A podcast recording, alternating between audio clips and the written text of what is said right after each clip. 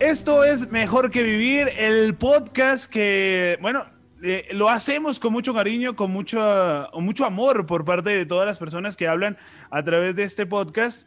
Eh, cordial saludo, por supuesto, a todas las personas eh, a las cuales les gustó mucho el episodio de Yugoslavia, a toda la gente que, que, la verdad escuchó el episodio y que nos mandó una felicitación sincera. Algunos tuvimos que mandarles algunos sobres, pero ha funcionado muy bien. Alberto, ¿qué tal? ¿Cómo estás? Hola, buenas. Pues después de ese programa tenía ganas de escuchar una, parte de la historia que vamos a conocer hoy y me lo flipé un poco diciendo que yo podía meter la parte de fútbol, así que veremos cómo sale, pero sobre todo con muchas ganas de escuchar a Marc. Claro, vamos a escuchar a Marc, a quien le damos eh, la bienvenida como siempre, Marc Navarro, eh, que es nuestro hombre que nos guía en la historia. Marc, hoy, hoy de qué vamos a hablar? Buenas. Muy buenas, Carlos. Muy buenas, Alberto. Pues mirad, hoy vamos a hablar un poco, uno, echar un, poco de conocimiento sobre la historia más reciente de Camboya y de Vietnam. Ojo, hacemos un cambio de orientación porque estábamos en los Balcanes, en la zona, bueno, en la Europa eh, más o menos central, y ahora nos vamos a cambiar de frente y nos vamos hasta Asia. Tremendo el cambio de frente que ni Roberto Carlos en sus mejores momentos, Alberto. Sí, la verdad es que eh, son unos países muy interesantes. Ya hace unos años tuve la suerte de visitarlos y aparte de que es una cultura diferente y, es muy interesante conocer pues, su, relación con el budismo y demás, eh, también se percibe muy bien lo que es su historia, tanto en Vietnam la guerra como en, Camboya el tema de los gemeres rojos, que, fue un drama tremendo. Eh, así que eso, como decía, con muchas ganas de que Mark nos, desvele un poco los orígenes y, lo que sucedió en estos países pues, durante los años 60, 70 y demás. Muy bien, pues eh, esto es mejor que vivir y hablamos de historia y lo vamos a hacer al lado de Marc Navarro y de Alberto, pero nos vamos directamente entonces a hablar de los orígenes. Marc, eh, hablemos un poquito sobre ¿Dónde comienza toda esta historia? Eh, ¿Cuál es el origen de la historia que vamos a, ir desvelando y vamos a darle esos tintes de deporte también al lado de Alberto? ¿Desde dónde iniciamos? Pues mira, los inicios son desde la colonización francesa, que culminó en el siglo XIX, hasta la ocupación japonesa en la Segunda Guerra Mundial de una región que se denominó en aquel momento Indochina que formaban parte de los países actuales de Vietnam, Camboya y Laos. Dichos países eh, tuvieron la ocupación japonesa como casi todo el sureste asiático y la resistencia en estos países no fue tanto los colonos franceses, que en parte también, sino grupos de resistencia y de guerrillas em, que mayoritariamente estuvieron dirigidos por comunistas. Ahí es donde encontramos un poco el origen de, estas naciones, cuya independencia se consiguió después de una guerra, la primera guerra de Indochina que se llamó. Eh, entre el año 53 y 54 ya se habían independizado Laos, Camboya y Vietnam. A partir de ahí, eh, como ya estaba la Guerra Fría en marcha y la Guerra de Corea justo había terminado, la doctrina Truman, que era la política exterior americana, intentaba frenar el comunismo allí donde estuviese, independientemente que fuese Europa, América, Asia o, África. Y en este sentido, para intentar eh, controlar o incluso eliminar las guerrillas comunistas, que tenían mucha, mucho apoyo popular, eh, colocaron dictadores en, en nuestros países con el apoyo de las autoridades locales y también apoyados en las estructuras coloniales de aquel momento que aún quedaban para intentar frenar ese avance del, comunismo en Indochina. Pues eh, siempre el comunismo eh, que lo intentan frenar de, todas las formas posibles, desde, eh, desde las derechas, desde la izquierda, también esta parte de, de la Guerra Fría, ¿no, Alberto? Que al final la vemos en muchos lugares del mundo. nosotros, por lo menos en Sudamérica, eh, y también en Latinoamérica lo tenemos eh, muy claro, ¿no? Con lo que pasó en algunos lugares, eh, donde funcionó la estrategia de los Estados Unidos y en otros donde no. Eh, en este caso creo que, podemos hilar también, eh, por supuesto que la Guerra Fría tocó a países como Cuba, eh, también tocó momentos y, lugares también de lo que pasó con Salvador Allende en Chile, pero nos queda muy lejos imaginarnos y, para muchos pensar en esos países donde en realidad se vivió la Guerra Fría en, en carne y hueso, ¿no? Yo creo que lo que es muy interesante, eh, bueno, al final es que eh, prácticamente en todas estas luchas contra el comunismo, por llamarlas así, está Estados Unidos involucrado y en muchas de ellas eh, no han tenido ningún tipo de escrúpulos para pelear con eso y que me corrija Marx si, si no es correcto, pero en, en países como Afganistán llegaron a financiar a guerrillas que terminaron desembocando en el ISIS. O sea que han llegado a, a financiar a terroristas en, distintas zonas del mundo con la idea de acabar con una ideología y lo que ha pasado posteriormente pues eh, ha sido un poco una consecuencia de esto y realmente les ha dado igual que esos países hayan terminado o en la ruina o en guerras internas o, cualquier otro problema. Entonces creo que es un tema bastante complejo y, muy interesante de analizar. Claro, y, y todo esto, Mark, viene prácticamente obviamente desde los orígenes, desde el final de, la Segunda Guerra, ¿no? Cuando al final se dividen el mundo eh, los americanos y, los eh, soviéticos.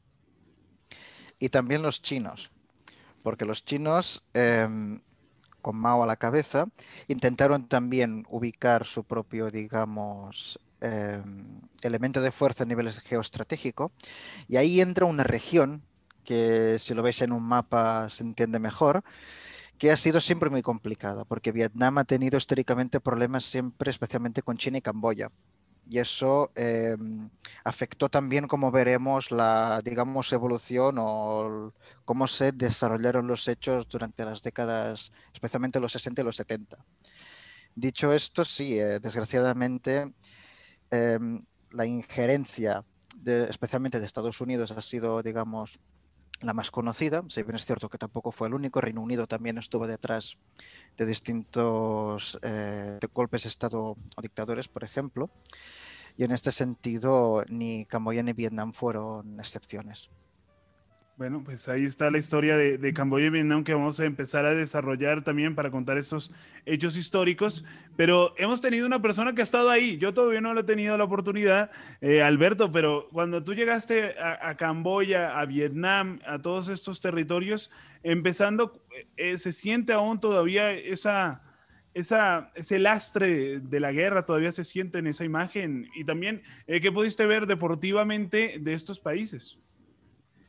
Eh, pues deportivamente lo cierto es que, en ese viaje pude ver poco, por no decir nada, eh, pero lo que es la parte histórica sí que se siente muy de cerca.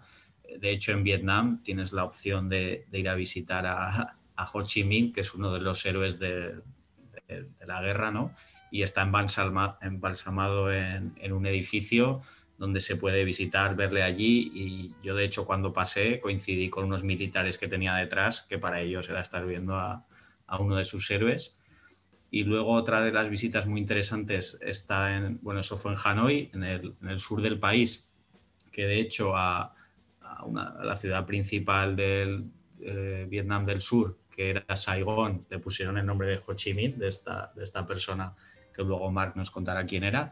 Eh, se pueden visitar muy cerca también unos de los túneles que eran pues lo, que montaban las guerrillas eh, vietnamitas y que, que quizás los americanos subestimaron esta guerra de guerrillas. Y me llamó mucho la atención que, que bueno, estos túneles son claustrofóbicos, no lo siguiente, cuando pasas por dentro y estaba yo ahí agachado que no veía prácticamente nada y de pronto me apareció un señor ahí vestido de militar que por un momento pensé que llevaba ahí 40 años escondido esperando a, que llegara un americano y, nada, fue una historia bastante curiosa, pero, pero bueno, para ellos sigue siendo un símbolo de orgullo, uno de los pocos países que en una guerra fueron capaces de vencer a Estados Unidos, ¿no? Claro, y, no lo juzgo, ¿eh? Si fuera, o sea, ustedes ven a Alberto en esas catacumbas con, la, pinta que tiene, porque, a ver, hay que ver las fotos porque parece americano, parece eh, nacido en Colorado, por ejemplo, en Wisconsin, en algún lado, seguramente te ven y, y, podría, podría muy bien parecer un soldado americano, el querido Alberto mejor para nosotros que no lo es. Así que, Mark, hablemos un poquito entonces sobre cómo se desarrolla esta historia hasta llegar ya al inicio del conflicto, ¿no? y lo que pasó en el conflicto.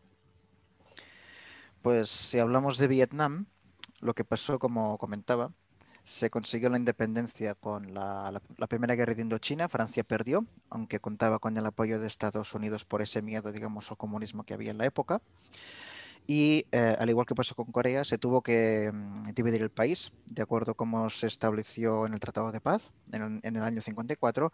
Lo que pasa es que el Vietnam del Sur y del Norte no había una identidad propia en un sentido estricto, eh, hay que entender que eh, muchos em, guerrilleros o soldados del Ejército de Liberación venían tanto del norte como del sur.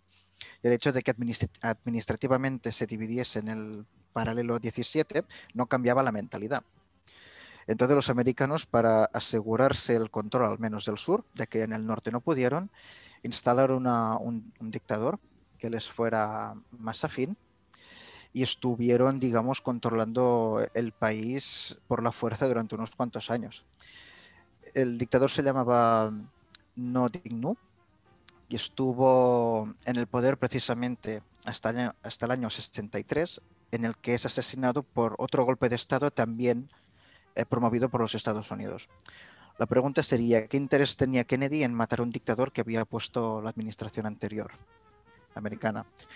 El elemento es que no se supo, digamos, pacificar el país, no se pudo acabar con, los comunistas en el sur, tenía mucho apoyo entre el campesinado.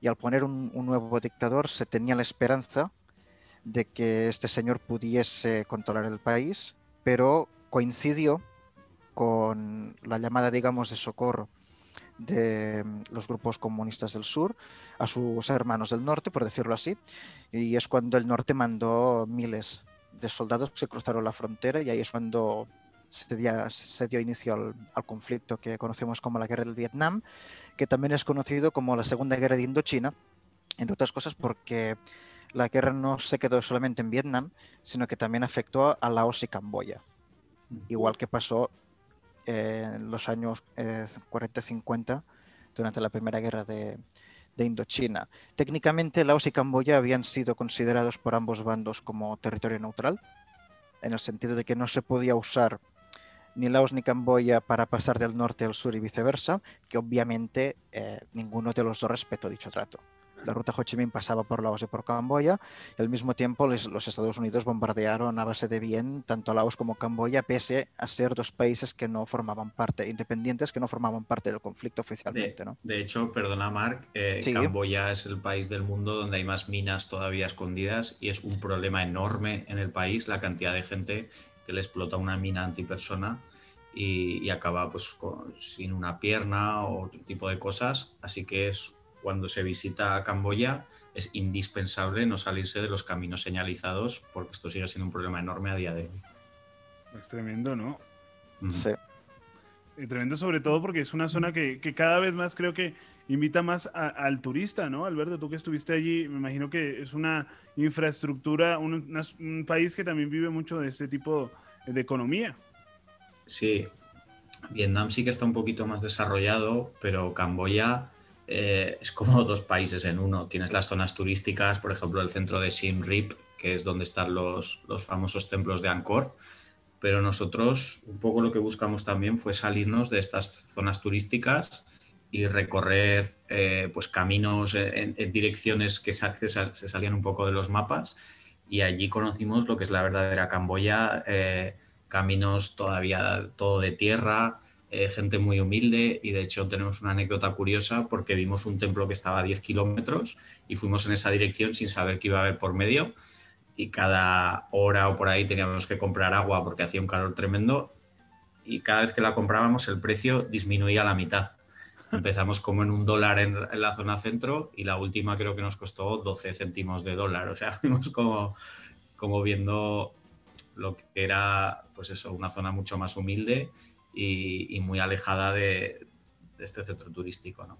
Claro. Em, es que al final estos dos países, Mark, eh, creo que son muy rurales, ¿no? En esa época aún más, me imagino, eh, lo que nos dice Alberto, y, también eh, por ahí puede haber sido una de las, de las fallas, ¿no? Al final, de conocimiento también de los Estados Unidos, sobre todo me imagino que, que en Vietnam en subestimar en algunos momentos también la naturaleza de, de la misma región. Sí, la verdad es que mm, la guerra de Vietnam no fue una guerra al uso, porque desde un punto de vista militar, los Estados Unidos probablemente ganaron la mayor parte de los enfrentamientos, por así decirlo, o batallas importantes. Lo que pasa es que, de la misma forma que el Vietcong, por ejemplo, ocupaba una posición los americanos despejaban o expulsaban al Vietcong de, de dicha posición, los americanos no podían quedarse ahí hasta el final de la guerra, se iban moviendo. No era, como digo, no, no, era una guerra de trincheras, no era, mm, aunque había zonas que sí, especialmente en la frontera, que estaban más atrincherados, pero no era una guerra al uso, no era una guerra a la que estaban acostumbrados los Estados Unidos, pese a que más o menos supieron adaptarse con el uso de helicópteros, por ejemplo, que era más el modo más rápido de transportar eh, personal y suministros. Eh, habida cuenta de que buena parte de la geografía de Vietnam son selvas, igual que Camboya. Pero sí, efectivamente no, no supieron valorar sus opciones y también decir que mucha gente del sur no quería pelear ni contra los americanos ni tampoco contra la gente del norte. Y a nivel, desde un punto de vista militar, el ejército de Vietnam del Sur dejaba mucho que desear. Muy bien. Eh, pero hablemos sobre ese, sobre Ho Chi Minh, ¿no? Hablemos sobre este, este líder al final, Mar, que, nos mencionaba Alberto, que lo fue a visitar eh, ahí en, Vietnam, eh, Ho Chi Minh, no sé si en la traducción en, Futurama, eh, claro, hay un personaje que dice mucho Ho Chi Minh. Ya usted, señor oyente de Mejor que Vivir, ya podrá relacionar el por qué le dice Ho Chi Minh este personaje cuando se alegra. Si ve, aquí se aprende hasta de cultura popular, ¿o no, Mark? Sí, Ho Chi Minh eh, fue una persona muy querida y tiene una, biografía muy interesante porque el ser de una región más, digamos, norteña, recibió mucha influencia del confucianismo, no únicamente del budismo. También es una persona que viajó mucho, estuvo en, Francia, estuvo en la Unión Soviética, antes de volver a, Vietnam para liderar o ayudar a, organizar y liderar la, guerrilla, la guerrilla comunista contra los japoneses. Y es una persona que fue muy inteligente, muy culta. De hecho, Ho Chi Minh creo que significa el que ilumina, si no me equivoco. ¿Y por qué ilumina? Pues precisamente por eso, porque aportaba mucho conocimiento, mucha experiencia y tuvo también formación militar en, la Unión Soviética. También recibió ayuda de los chinos cuando dirigía la guerrilla llamada Viet Minh que fue el principal rival, digamos, de los franceses durante la Primera Guerra de Indochina. Y curiosamente, eh, en el año creo que fue el 46, Pol Pot y Ho Chi Minh se encontraron los dos en, en París, porque Ho Chi Minh eh, estuvo en Francia cuando en los años en, el año 21 cuando se fundó el Partido Comunista de Francia él tenía mucho recorrido dentro del movimiento comunista en este caso francés pero eh, Pol Pot no quiso eh, tener contacto alguno con, los vietnamitas. Y eso se explica por lo que decía al principio. Los chinos, los vietnamitas y los camboyanos no siempre se llevan bien. Han tenido históricamente problemas fronterizos, reinos de la época moderna que guerreaban entre ellos, problemas de fronteras, control de ríos, etc. Y cuando se intentó hacer el Partido Comunista de Indochina, que aglutinara lo que serían los partidos comunistas de Laos, eh, Vietnam y, Camboya. No acabó de funcionar, creo que en el 51-52 ya dejó de, ser práctico, por así decirlo. Pero sin duda Ho Chi Minh estaba mucho más preparado que Pol Pot, desde mi, punto de vista. Tenía mucha más formación, mucho más conocimientos también de la doctrina marxista-leninista y él supo aplicar, digamos, los principios del marxismo-leninismo en, en Vietnam que obviamente cuando hubo la guerra con, con Estados Unidos él ya era mayor, que de hecho él murió en el 69, si no me equivoco. O sea que la guerra no había terminado. Y de hecho, él también fue uno de los cerebros militares de, la resistencia contra los Estados Unidos. Y de ahí también que, al menos ahora no sé cómo estará eh, de querido no, pero en aquel momento era una persona muy querida por todo el pueblo vietnamita, tanto en el norte como buena parte del sur, especialmente entre campesinos. Y de ahí que Saigon se llamara Ho Chi Minh y de ahí también que el, digamos, el cuerpo se pueda, se pueda visitar como pasa con Mao o como con Lenin. Claro, eh, yo estuve, y alcancé a estar eh, ahí cuando Alberto me contaba a mí esas historias del mausoleo entonces de, de Ho Chi Minh. Pero, eh, ¿qué, nos puedes, ¿qué más nos puedes contar, Alberto, sobre cómo es Vietnam como tal? ¿Cómo es llegar a Vietnam? ¿Cómo es estar en Vietnam y, el turismo que, que, se puede ver? Y, y, lo de deporte, lo pequeñito que pudiste ver, además de, la linda camiseta de la selección de Vietnam que tienes. Ah, sí. bueno, yo creo que cuando llegas a, a Vietnam sobre todo es un choque cultural y hay dos temas que, llaman mucho desde el principio. Uno es los olores, son totalmente diferentes a, lo que te puedes encontrar en, Europa, supongo que, en Sudamérica también. Eh, hay mucha gente vendiendo en la calle y sobre todo hay, hay, una fruta que se llama durian, que en algunos sitios, hoteles y demás no te la dejan meter porque tiene un olor muy, muy intenso. Y otro tema al que hay que acostumbrarse y es bastante complicado es el tráfico.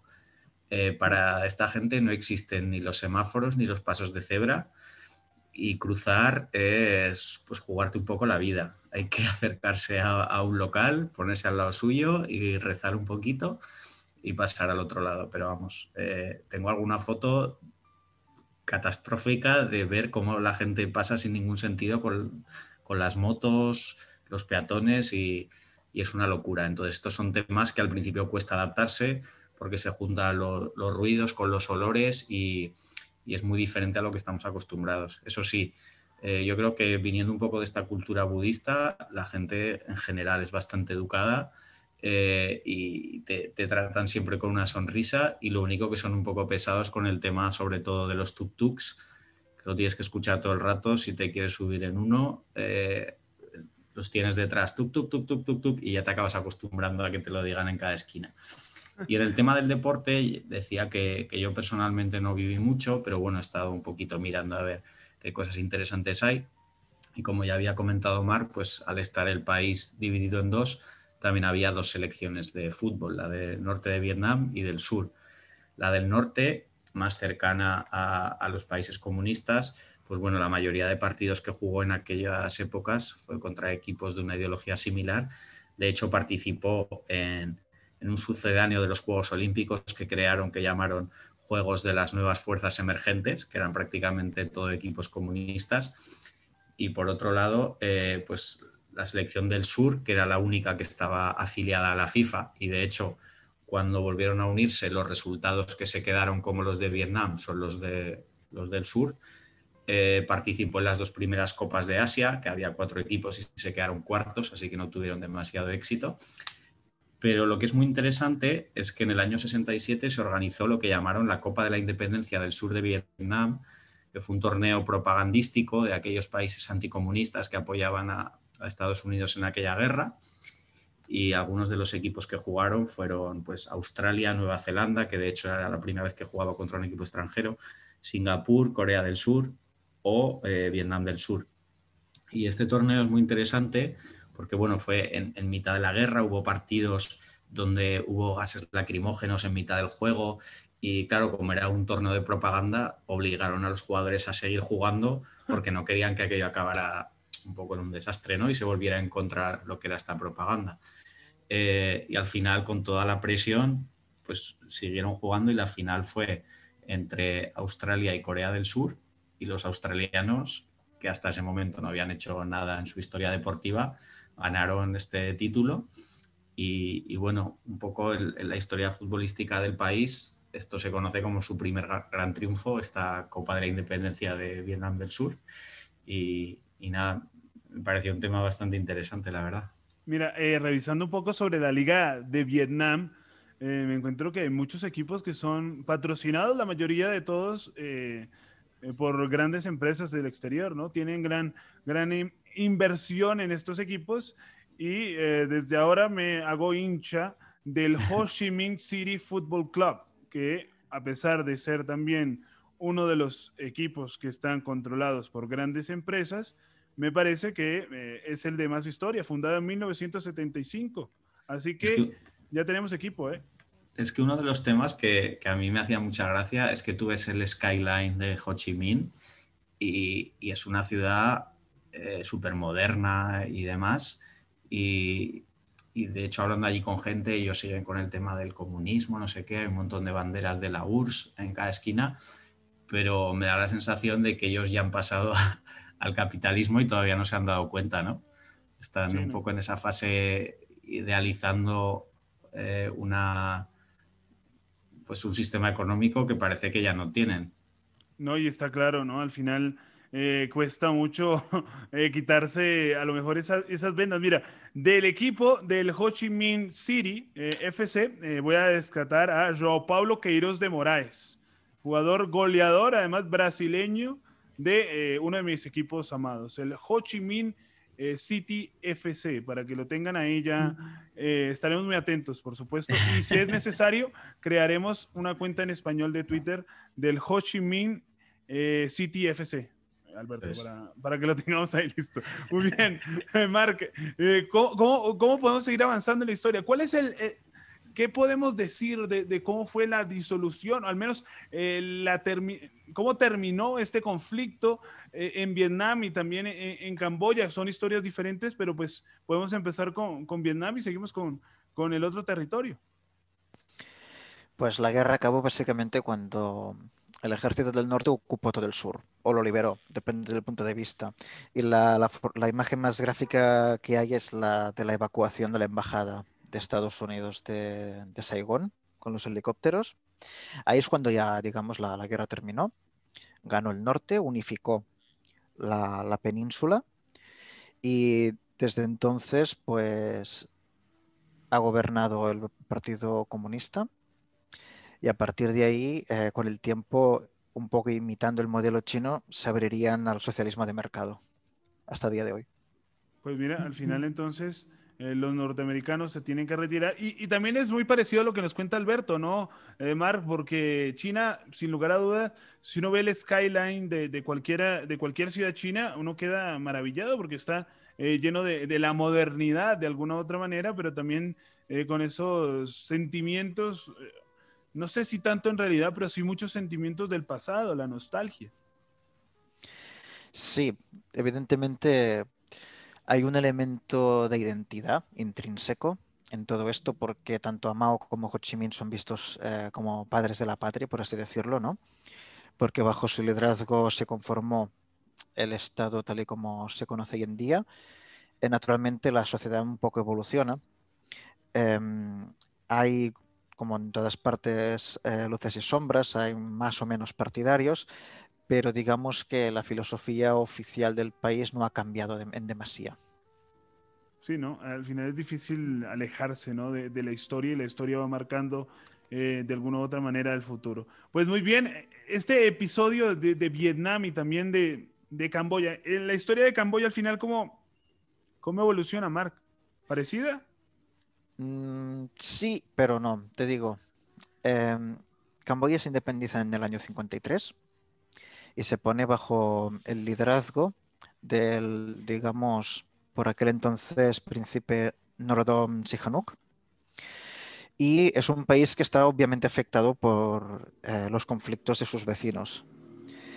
Pol Pot llega mm, a Camboya en el mismo año que se independiza y él ya tenía, digamos, un bagaje eh, comunista, concretamente dentro de la corriente maoísta, habida cuenta de que, igual que Vietnam y también China, pues la mayor parte de la población era, o sigue siendo, imagino, campesina, especialmente en Camboya. Y Pol Pot, eh, en el año, si no me equivoco, fue en el año 63, organizaría una guerrilla que acabaría siendo el germen de lo que se conformaría en el año 68, en plena guerra de, Vietnam, como los gemeres rojos. Los gemeres es una etnia, creo que es mayoritaria en el país, si no me equivoco, y de ahí que se identificaran también con lo que antaño fue el Imperio Gemer. Entonces es una reivindicación también del pasado para construir un país nuevo. ¿no? De ahí eh, los americanos, para contrarrestar los gemeres, eh, los gemeres rojos, um, pusieron un dictador en el año 70 llamado Lon, Nol. Y a partir de ahí la, guerra civil duró hasta el año 75, en el cual, por un lado, para terminar también con la guerra y visto que los norteamericanos cada vez tenían más problemas en Vietnam como para preocuparse de un segundo frente que sería Camboya, el príncipe Norodom Sihanouk pacta con los Gemeres Rojos y finalmente em, ocupan la capital Phnom Penh en el año 75.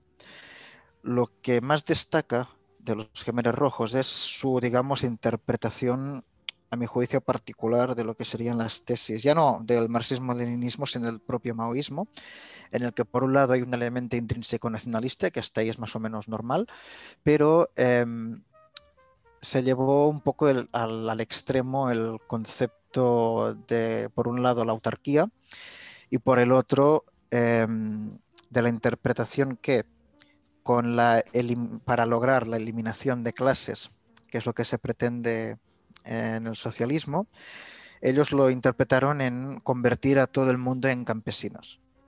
Teniendo en cuenta que la mayoría ya lo eran, lo único que se tenía que hacer era vaciar las ciudades y llevarlas al campo a eso hay que sumarle también eh, el carácter que tenía Pol Pot y el bagaje que, arrastraba, siendo él hijo de un hacendado, así que nunca pasó hambre o no demasiado. Eh, tuvo formación, aunque nunca destacó mucho en sus estudios, hasta que fue a, Francia y entró en contacto con el movimiento comunista con el que se identificó. También tuvo mucho apoyo de los chinos. Los chinos apoyaron la Campuchea Democrática, que así es como se llamó el sistema dirigido por Pol Pot en Camboya.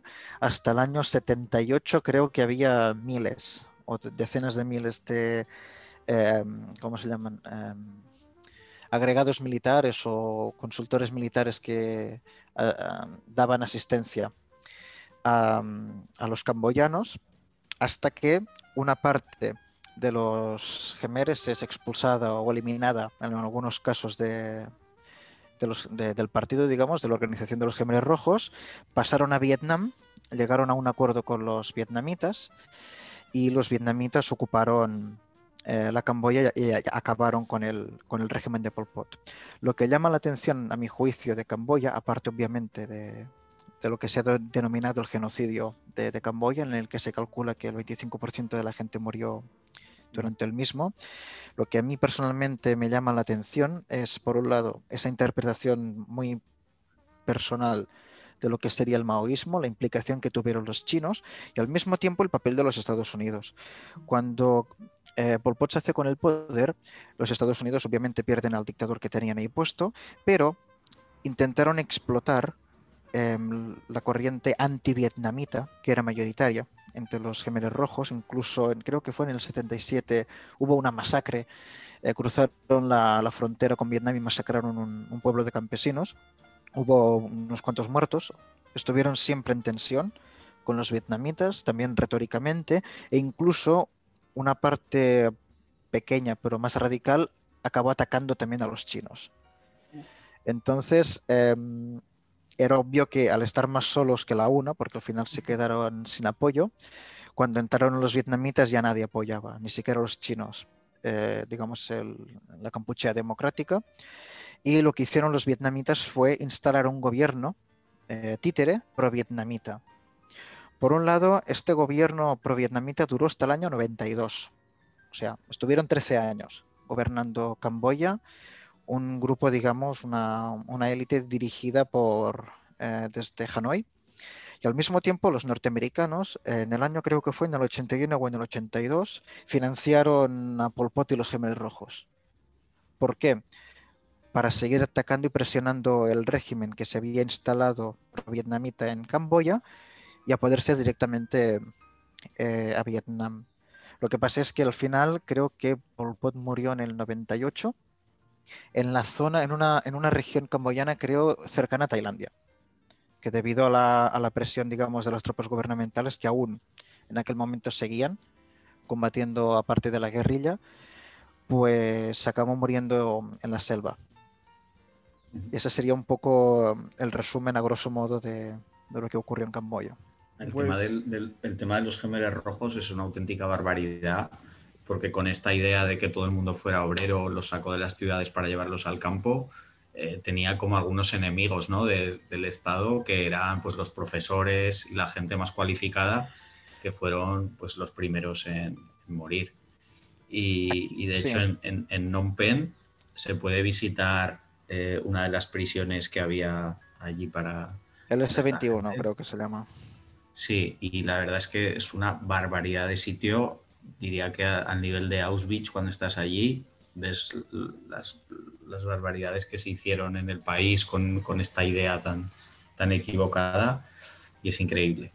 Y, uniéndolo un poquito con el fútbol, pues bueno, eh, este equipo de la selección de Camboya, unos pocos años antes de que llegara eh, Pol Pot, participó en una Copa de Asia, lo hicieron bastante bien, tenían un grupo que parecía que podía dar más de sí, eh, llegaron a semifinales en esa Copa de Asia.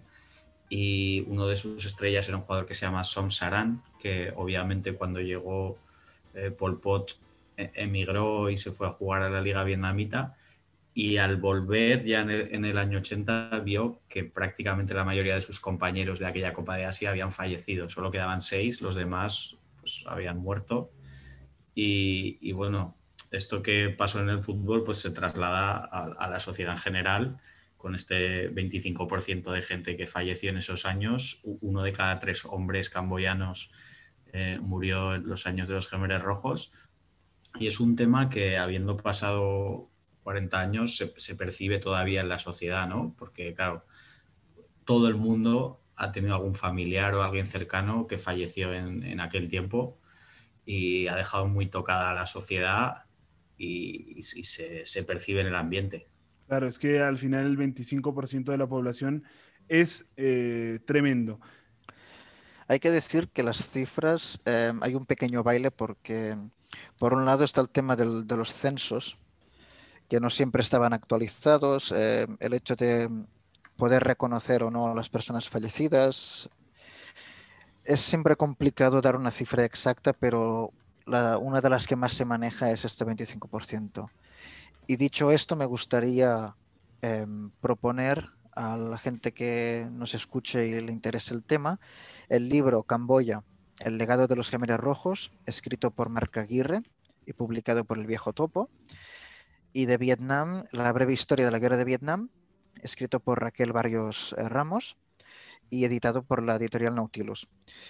Me parecen dos lecturas muy interesantes que sirven mucho para personas que no están muy familiarizadas con la historia de, estos países y que como punto de referencia me parecen muy útiles. Muy bien, pues esa era la recomendación bibliográfica que siempre nos trae Marc. Además, eh, muy interesante, en el último episodio Marc eh, nos bueno, nos dieron muchas felicitaciones por lo eh, de Yugoslavia y espero que la gente eh, no solo se quede con lo que nosotros decimos, sino también, eh, si le interesa, pueda profundizar en el tema. Pero, Alberto, tú tienes una, una recomendación también, pero en este caso desde el video, ¿no? Desde una película.